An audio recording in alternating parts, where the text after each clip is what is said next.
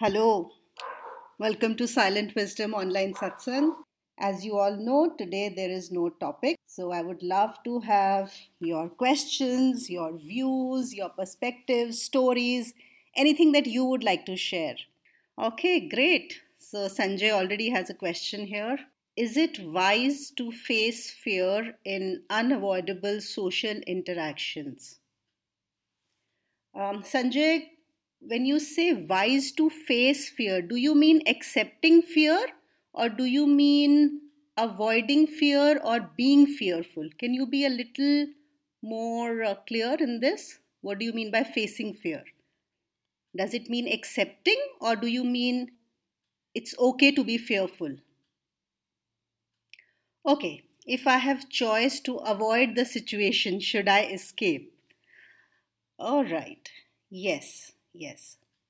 So, see, when you say wise, there can be many ways that you can handle this situation. When we talk about surrender, what does that mean? That means, one, I can accept the situation.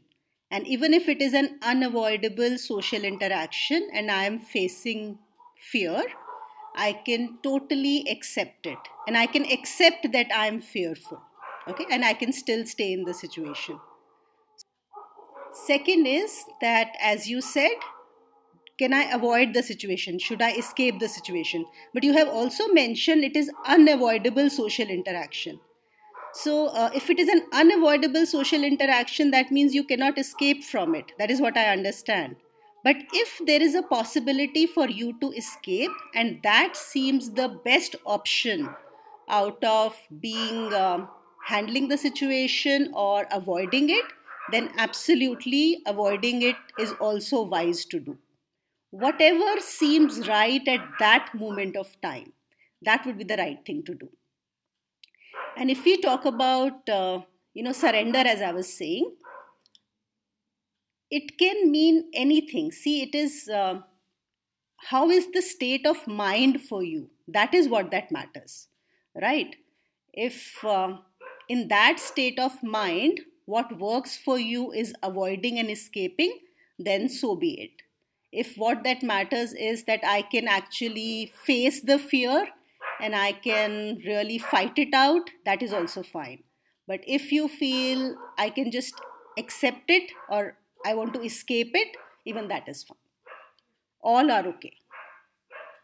Sometimes in my experience, I have found that uh, instead of getting into, again, you know, because you use the word unavoidable, then it becomes difficult. But if it can be avoided, the best a possibility many times may be to avoid it. Why get into a situation that will create fear for you? Meenakshi is asking, how can we love without attachment? So Meenakshi, here uh, first we need to understand what is love and we need to understand what is attachment and we need to differentiate between the two. When you say love without attachment, what do you mean by it? Let me understand that. Can you differentiate between the two? Hmm. Love with children, but in a detached manner, you're saying. So how are you differentiating between love and attachment? What do you mean when you say love, but without attachment? So you are saying you are in a spiritual journey, but you still love your kids, you love your job, you love money, you need all these things. So you are attached. But you want to be in love with them, but not attached to them. That is what you're saying. Okay. Although you have not differentiated between love and attachment, that is the first thing that we need to do over here. And it's very simple. Attachment is when there are expectations. So when I say I'm in love with my kids, that means there is an expectation.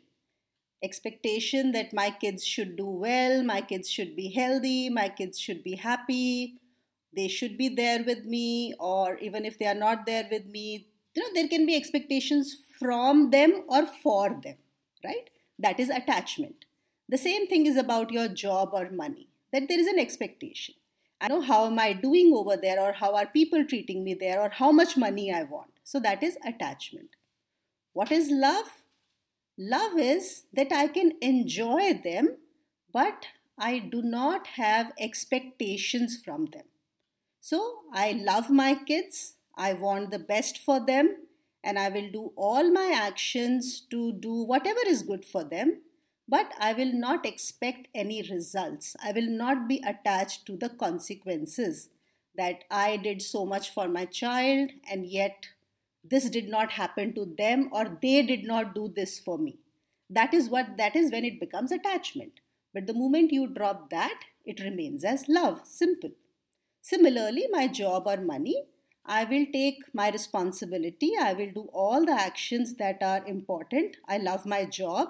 I even love money. Definitely, I need money to live my life the way I want to. It's required. But I'm not attached. I'm not saying I need this amount of money, or this should come to me because I have worked twelve hours in a day, so I should be getting a particular amount. Or if I don't get, I don't do well in business, or I did my best, but you know the business deal did not come through. So that then becomes an attachment. So I do whatever I think is the best to the best of my ability.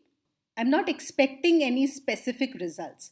Of course, we do things for results, but we are not bound by them. If the results do not happen as per our, uh, as per our expectations, we are fine with that. And how will that happen? How will we be able to love without attachment eventually? Once we realize our true nature, it eventually boils down to that. You know, it's very easy to talk about uh, what we say, Nishswarth karma, or doing things like we always, I always talk about Krishna's theory when he says that you do all the actions but do not be attached to the consequences. That is what we call is the karma yoga. At the same time, do not become attached to inaction. But when is that possible? That is only possible when you understand who you are. And once you understand who you are, yes, Suma, right, Nishswarth. So once you understand who you are, that will be the natural consequence that you would love, but you will not be attached. And how will that happen?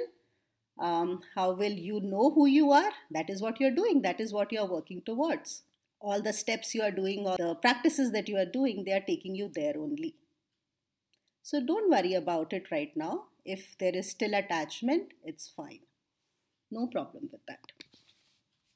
As long as others are thinking, if they have any questions, I got some from a couple of people that I was talking to in the last week, and I'll put them here because how to manage my regular responsibilities with spiritual journey, and will I not progress if I do not find time for spiritual practices? So I will answer this question in two steps, okay? And uh, step one is to manage your regular responsibilities with spiritual journey. You have to make your spiritual journey a priority. I've said that many times in the videos, and even otherwise when I talk to any of you, I keep saying this. It has to be number one priority. Once you make it a priority, you will find time to do your practice. We spend so much time on doing non-essential things. We have no idea how much time we waste, and we think we do not have time because of our responsibilities for the spiritual things. I do not agree with this at all. I think the moment we make it a priority, we will find time for this. We find time for everything, no? We studied to become whatever profession that we are in today. We are working hard. We found time to do our job, bringing up the family, spending time with our friends, checking on the news, doing so many things. Why cannot we find time to work towards the highest goal of this life, which is self-realization? Wouldn't we find time for that? So first is we have to prioritize. And if you prioritize, even if you can spend one to two hours every day, and I'm sure everybody, however busy they might be, they can easily find one to two hours of time. And you'll also find once you start spending one to two hours on your spiritual practice, you will actually become more efficient. Things that you were spending twelve hours in, you will find that you will be able to do them in possibly eight hours or maybe even less. If you were sleeping for eight hours, your sleep will reduce. You may do well with just six hours. That is how powerful these spiritual practices are. And I know many of you are practicing them regularly and you know what I'm talking about. That the moment you make it a priority, the moment you find time for this, you will find you have more time. You don't have less time. You have more time. And if we think that uh, we need to first spend time on our jobs, on spending on our uh, children, see, by the end of life, if we do not pay enough attention to the spiritual journey, the life will be wasted. It will be gone. Money is only needed until a particular level. Children all grow up, go away. And most of those people who do not take on a spiritual journey find at the end of life that there isn't much left. It was kind of a wasted life. So, isn't it important that we find time for it? So we can easily find time for it. And I... Uh, basically come from a yogic practice, as many of you know. And there it is said, and I just love it, they say it is possible to realize in three to forty-eight years. I know that's a long uh, period which is given, but it is really amazing. three to forty-eight years. They say forty-eight years for those who may not be carrying any, um, let's say the, they do not have any practice in the past. They are starting fresh. Let's say you start today, absolutely fresh, and you are able to find little time for your practice, maybe just little time. Then also you can achieve that in forty-eight years. And depending on how sincere you are on your path, and this I'm talking about the yogic tradition, okay? The Kriya practice, the yoga practice. So even in three years, it can be attained. For three years, in fact, they have given, if you spend just eight hours every day out of twenty-four hours, I know it's not possible for many of us, but even eight hours every day can make you realize in three years. And those who are on the path of knowledge, once you come on the Gyan Marg, it can be done in three months, as many of you are aware of that. But yes, not everybody can actually sustain and be ready for the path of knowledge. That's a different thing. So that's why I'm telling you. So the first is making it a priority, finding time. One to two hours easily one can find. Then step two, which will naturally happen either in three months or in three years or in three decades, whenever that happens. What happens then? The conflict between your spiritual and your regular life is dissolved completely, completely. That means your whole day becomes spiritualized. It becomes your continuous practice. Whatever that you do becomes spiritual, naturally. I don't know if uh, many of you might have heard it, but uh, there is a there is there are dohas by Kabir, but this one I quite like. I will not say the whole one, it's quite a long one. But a couple of lines I will like to share. And uh, he says... Uh, कहूं सोई नाम सुनूं सोई सुमरन खाऊं पीऊं सोई पूजा ग्रह उद्यान एक सम लेखूं भाव मिटाऊं दूजा जहां जहां जाऊं सोई परिक्रमा जो कुछ करूं सो सेवा जब सोऊं तब करूं दंडवत पूजूं और न देवा. Now what does that mean? It says that whatever I say is chanting. I don't need time to do a separate chant or say a mantra. Whatever that I say is chanting. Whatever that I listen to is worship. Whatever I see is only Him. Whatever I eat is holy. There is no difference between home and a forest because there are not two anymore. Wherever I walk is parikrama. Parikrama, you all know, it's like moving clockwise round an object of devotion. Like, you know, we do parikrama of rivers, we do parikrama of idols, of temples. So he says, wherever I walk, even if I'm walking in my house, that is also parikrama. and whatever I do is service. And wherever I lie down and whenever I lie down is prostration. So I do not worship any god separately anymore. So this is what is the natural consequence of step one. When you practice on step one, the step two, where there is no difference between your worldly life and spiritual life. Whatever that you do, every breath that you are taking, it is spiritual only. That's it. And we can all relate to it. See, uh, like when we learn to drive, I'm sure all of us have had this experience. We will not talk to the person who's teaching us to drive. We'll be very focused on the road. We will not put on any music. We will not talk or, you know, take our phone in case somebody calls up. But once we've become comfortable driving, we can do all those things. We can drive. We don't have to do things separately. We can drive and the music can be on and we can be talking to somebody on the phone and we can be gossiping with our friends in the car. All of these things can happen, no? That is, of course, a very small metaphor, but that is what happens even in the spiritual life. So step one, we have to find time, make it a priority. That's very important. And step two, the difference dissolves. So there is no difference between your spiritual and your regular life. I'm also reminded of a Zen story. There were these two Zen students who joined a monastery under a master. So initially they were given, you know, they found the life was very boring. They had to work very hard. There was no teaching which was given to them. All the master would ask them to do was clean the monastery, cook food, or clean the vessels. That is what they were doing. So many months passed and no teaching at all. So one day, uh, one of the students, he spoke to the other one and said, I think we have come to the wrong master. He's only exploiting us. He's not teaching us any Zen at all. And I'm thinking that we should just go away. At least I'm planning to leave tomorrow morning. And the other one was very surprised. And he said, really? But I am learning from the very first day. I have learned. So he says, really? When did you learn? When did he teach you? He said, what did you mean? What do you mean? When did he teach me? He's teaching us all the time.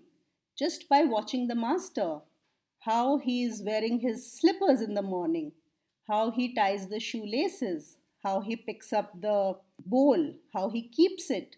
In everything that is being done, I am learning. I have learned from him. So you see, the master was teaching through his life. There was, there was no teaching which needed to be separate from the way he was living his life. Okay, Sanjay is asking, any tips for stage four effective abidance? So first, Sanjay, very important is, uh, have you really understood the knowledge, the knowledge of the self? Is it clear? Is there any doubt about it in your mind? That should be very, very clear. And if there is no doubt about it at all, then it is about finding ways to stay in that knowledge more and more. And how do we do that?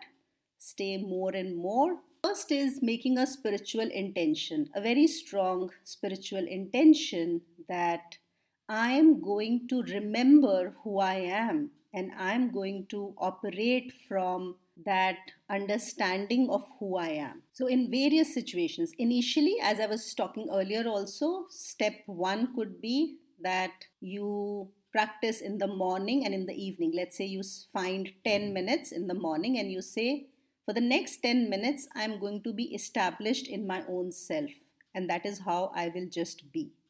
And the more you will do that, it will become easier. So initially, it is what we call net practice.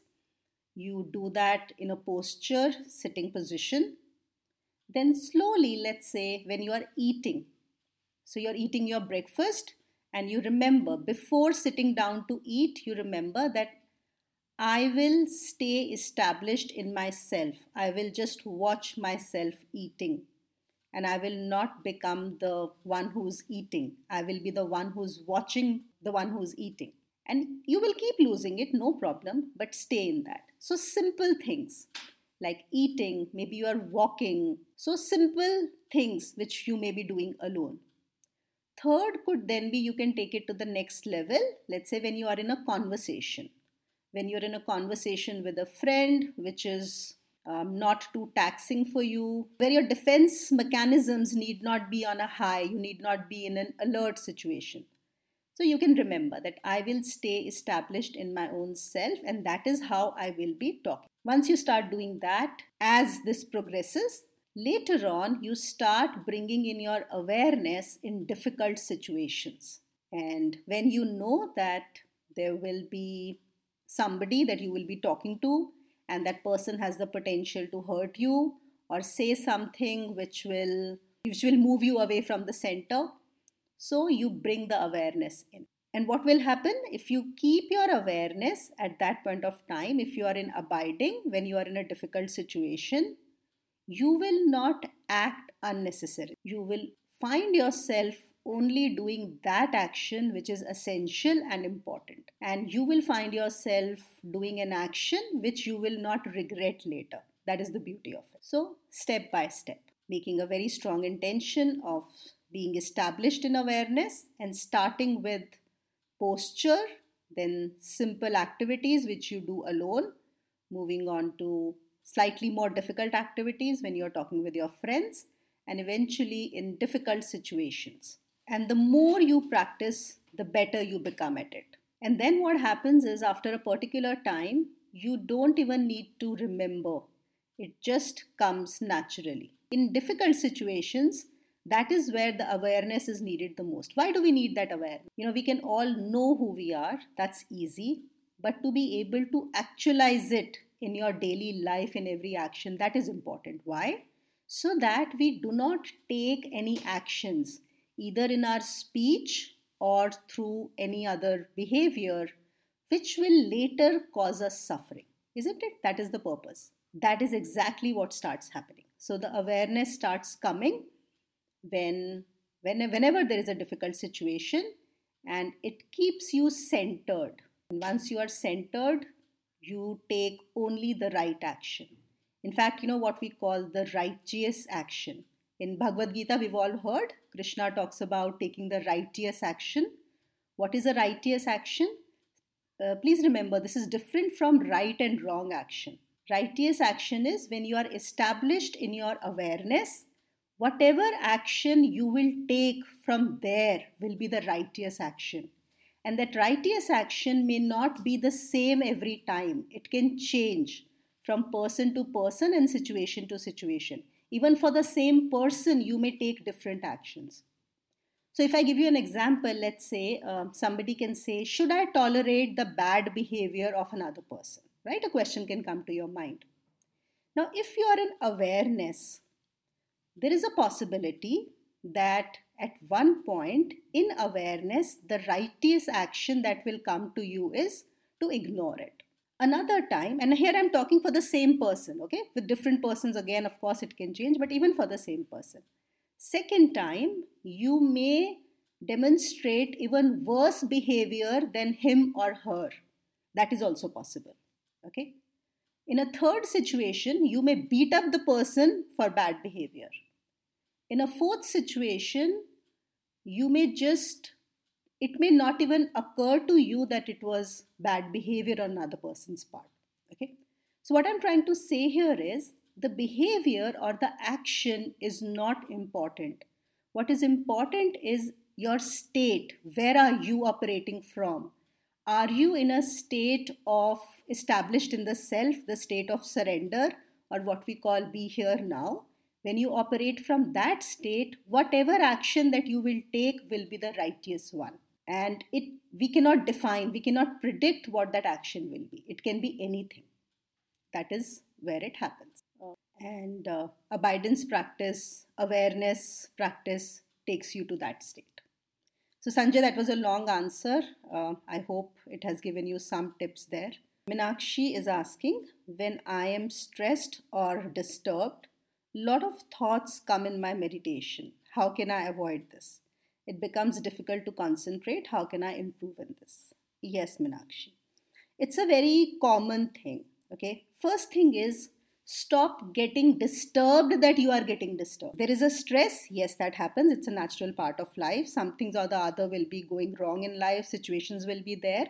And you are likely to get disturbed. As far as thoughts are concerned, see, the mind cannot sit still. It is not in the nature of the mind to be still. The mind likes to move. And if you are stressed, that means there is a situation in your life where there is a threat, there is a fear. And the moment, even if it is the slightest of the threat or the fear, the mind acts like a very strong bodyguard for you. Okay, it, want, it wants to protect you. So what it does to protect you, even for a simple thing, it amplifies it. It makes it very big and it likes to tell you, oh, this is happening. And it plays on like that broken record. I don't know if you attended that session on the laws of the mind. In suffering, we had done that. So that is the law of the mind to do that. Okay. And how will it ensure that it is protected? By creating thoughts, and lots of thoughts, because it does not want you to stay still. See, it wants you to act. It wants you to keep thinking, because it gives us, uh, gives the mind a sense of relief that something is happening. Something is being taken care of. Okay, that is the way the mind has been created. It is its nature. It's like when we say the nature of the snake is to have that venom, or the nature of the flower is to give fragrance. Similarly, it is the nature of the mind to protect you, and whenever it finds any threat, to start creating thoughts and to start repeating those thoughts again and again and amplifying them. So, how to avoid this? Very simple. First, by understanding that this is the law of the mind, and then telling the mind very gently, yes, I got it. Thank you very much. And just watching it. If you understand it really, if you get it, and the moment you accept that, yes, this is happening, you'll see that the thoughts will subside. They will not go away completely, no, but they will subside. It's kind of a game or a play which is going on between you and the mind. It is mind's job to create stress by creating thoughts, by amplifying simple things. And what is your job? To understand the play, to understand its tactics. And the moment you see through them, the mind just falls. You can try it. And when it becomes difficult to concentrate, don't try to concentrate. There is no need. Don't force it. Because the more you will try to fight the mind by trying to concentrate, the more it will gain energy. So the best uh, strategy that works with the mind is acceptance. See, why do we talk about acceptance and surrender? It's simply for the mind. That is, after, once you say, okay, no problem, I accept it, then the mind doesn't know what to do. Yeah, initially it may give in, it may give you even more difficult scenarios. So just to get your attention. It's only trying to get your attention. Remember, you are not your mind, and you can dismantle it by accepting. Okay, Shivani is saying, if we ignore the mind, then we tend to become careless. It's not like that, Shivani, that by ignoring the mind, we become careless. See, when you say you become careless, and especially if you have not really now come into the meditation or awareness practice, I'm, I'm talking about from that point of view. So what happens before that is we are busy in a lot of stuff, lot of things that we are doing. And we always say that ninety-five percent of the activity that we do, mental activity, to even ninety-nine percent, you can say almost one hundred percent, okay? Other than some little planning that we need to do for the future and something that we need to understand from our past, what we have done right or wrong, to learn from it. We don't need too much of mental activity. But you know that almost Uh, ninety-nine percent of the time, the mental activity which is going on is non-essential. So when you start ignoring the mind before understanding that, you feel that, oh, you know, you are missing out on all those non-essential activities. But actually, uh, that is not the case. That is also the mind that will tell you that you are becoming careless. Nobody else. It is the mind only. And it will feel that you are becoming careless. But once you understand, you will find that when you ignore these activities, the essential always happens, and it is the non-essential that falls away. I keep giving this example, uh, and so I will just repeat it. Like, let's say many times, and we may all have experienced that we are, one is we are hungry when we need food, okay? Really, the body needs food. And many times it is the mental hunger, like I want to eat something very specific, like I want to eat an ice cream or a pizza or anything, which is more of uh, that my mind wants it. It is not really a hunger hunger. So when you understand that it is the mind which is just, you know, something has got triggered. Maybe I have watched someone or I've seen an ad, or maybe Zomato or Swiggy have just, uh, you know, sent that pop-up where I can see a very hot pizza and I start feeling like eating it. There is a high possibility if I pay attention to the mind, I may go ahead and order it. But if I avoid that activity, if I ignore the mind, then after some time, it will just subside. On the other hand, if you are really hungry, then you will not become careless at all. Then whether you need to cook, get up, go to your kitchen, cook the food, or you need to order it, or maybe all the choice that you have is that you need to order a pizza, you will do it. So you, you will not be careless. Carelessness, what it feels like, only happens for the non-essential items. But right now, until the time we understand, everything looks essential. We don't know how to differentiate between essential and non-essential. So it seems like that. Don't worry. By ignoring the mind, you cannot become careless, because the system is uh, built like that. It is created like that, that all essential things happen. I'm sure you'll get there when you understand that you can ignore the mind and yet not be careless. Okay, Sanjay is saying, I had strong awareness for sixteen days. I had to take psychiatric help to get deep sleep. Hmm. Are you sure that was strong awareness, Sanjay? Well, there is a possibility. Then something definitely is not right over here. It's also about uh, balancing. And I have found it happens naturally when there is an awareness, when you need it, and when you just need to be.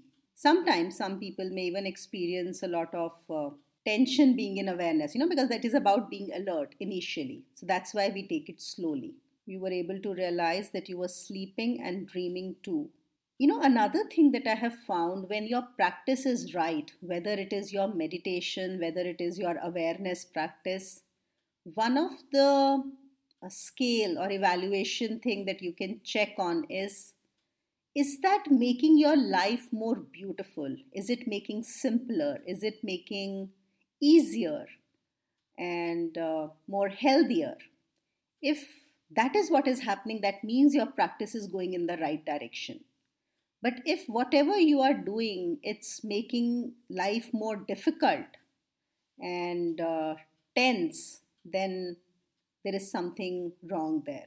And if that is what that happens, you need to immediately check with your guide, with your guru. Because all of these practices, whether it is meditation, whether it is awareness, they make life so much more simpler, healthier, beautiful, naturally.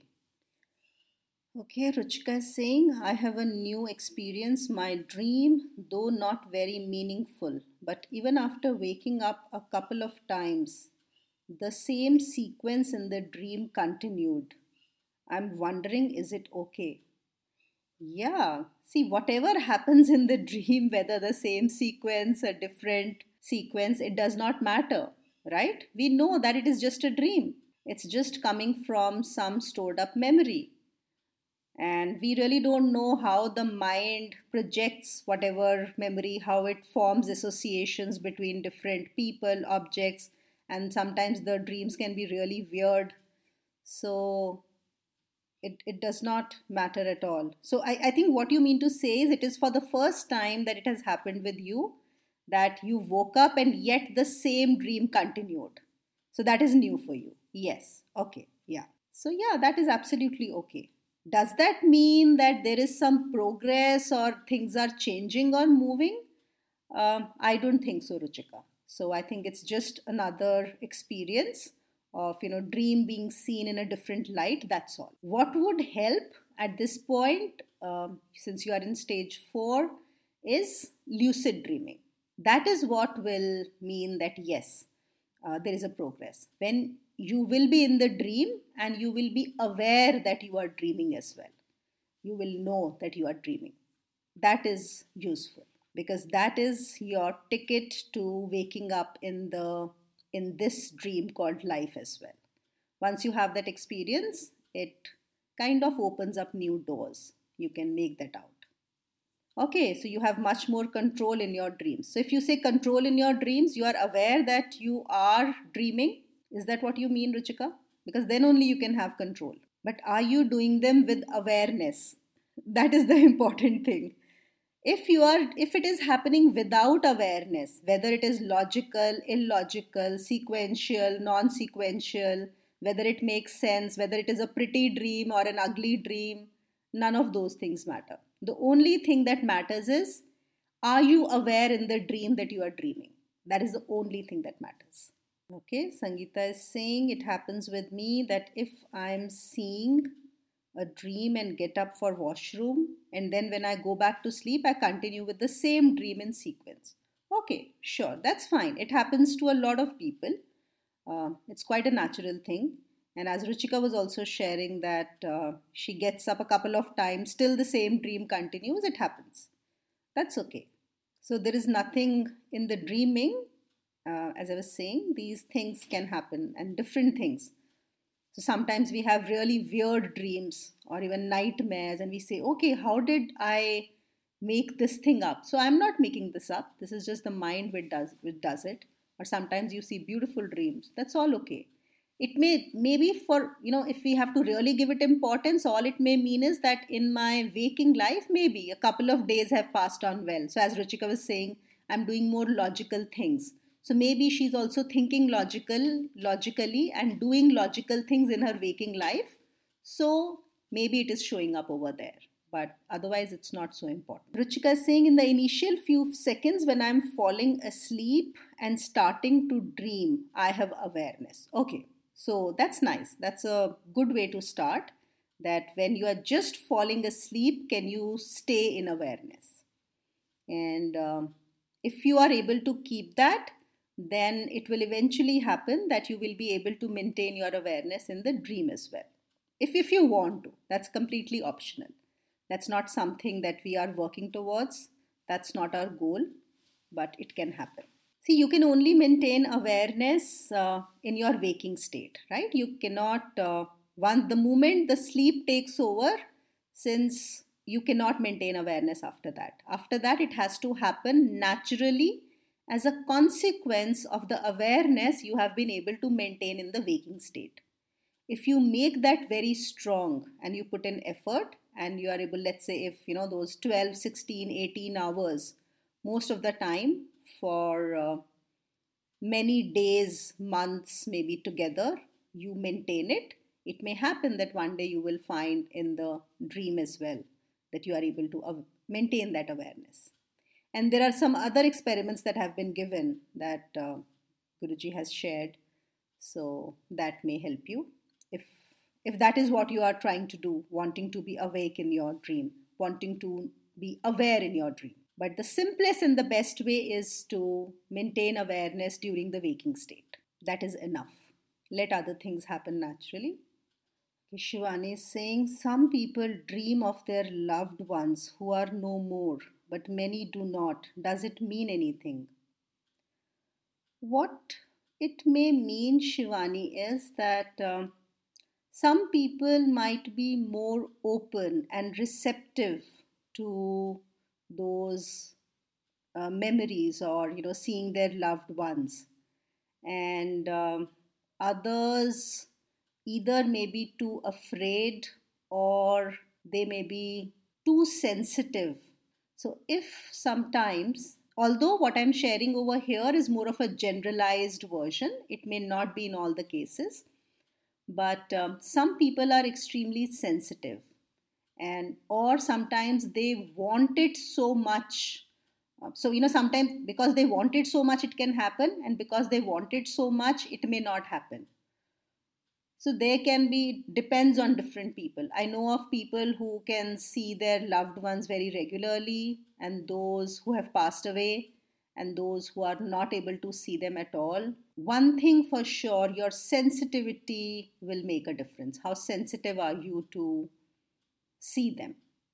Are you receptive? And, or if you're too sensitive, then your ego itself, the mind has a mechanism that it will keep you away from it. But if you want to see your loved ones in the dreams, then one of the things that you can try is you can pray to the gurus, to the masters, to your loved ones as well, that you would like to see them. And you just want to, you know, either want to say a goodbye, or you, like, whatever is your intention, you can ask for it. You can do this ritual for maybe three days in a row and see if that helps you. Chika is saying, we should let our loved ones go once they leave this world. Just an opinion, means no offense. Yes, Ruchika, yeah. We have to let them go. It's just that sometimes we may not have been able to say goodbye to them. In case our mind is not satisfied, we may just ask for a closure there. Eventually, we have to let them go. We have no choice but to let them go, no? So let us let them go with love and happiness. Because actually, uh, you know, we are in the prison. They, those who have left us, those who have gone, they are free. They are free from this human prison. So, in just a way of saying it. Thank you everyone for joining in, for participating, asking very good questions. I hope you got your answers. I will see you again very soon, next Thursday. This is the end of the year, so we'll be meeting next year. So wish you all a very happy new year and enjoy. Stay safe. See you next Thursday. Thank you.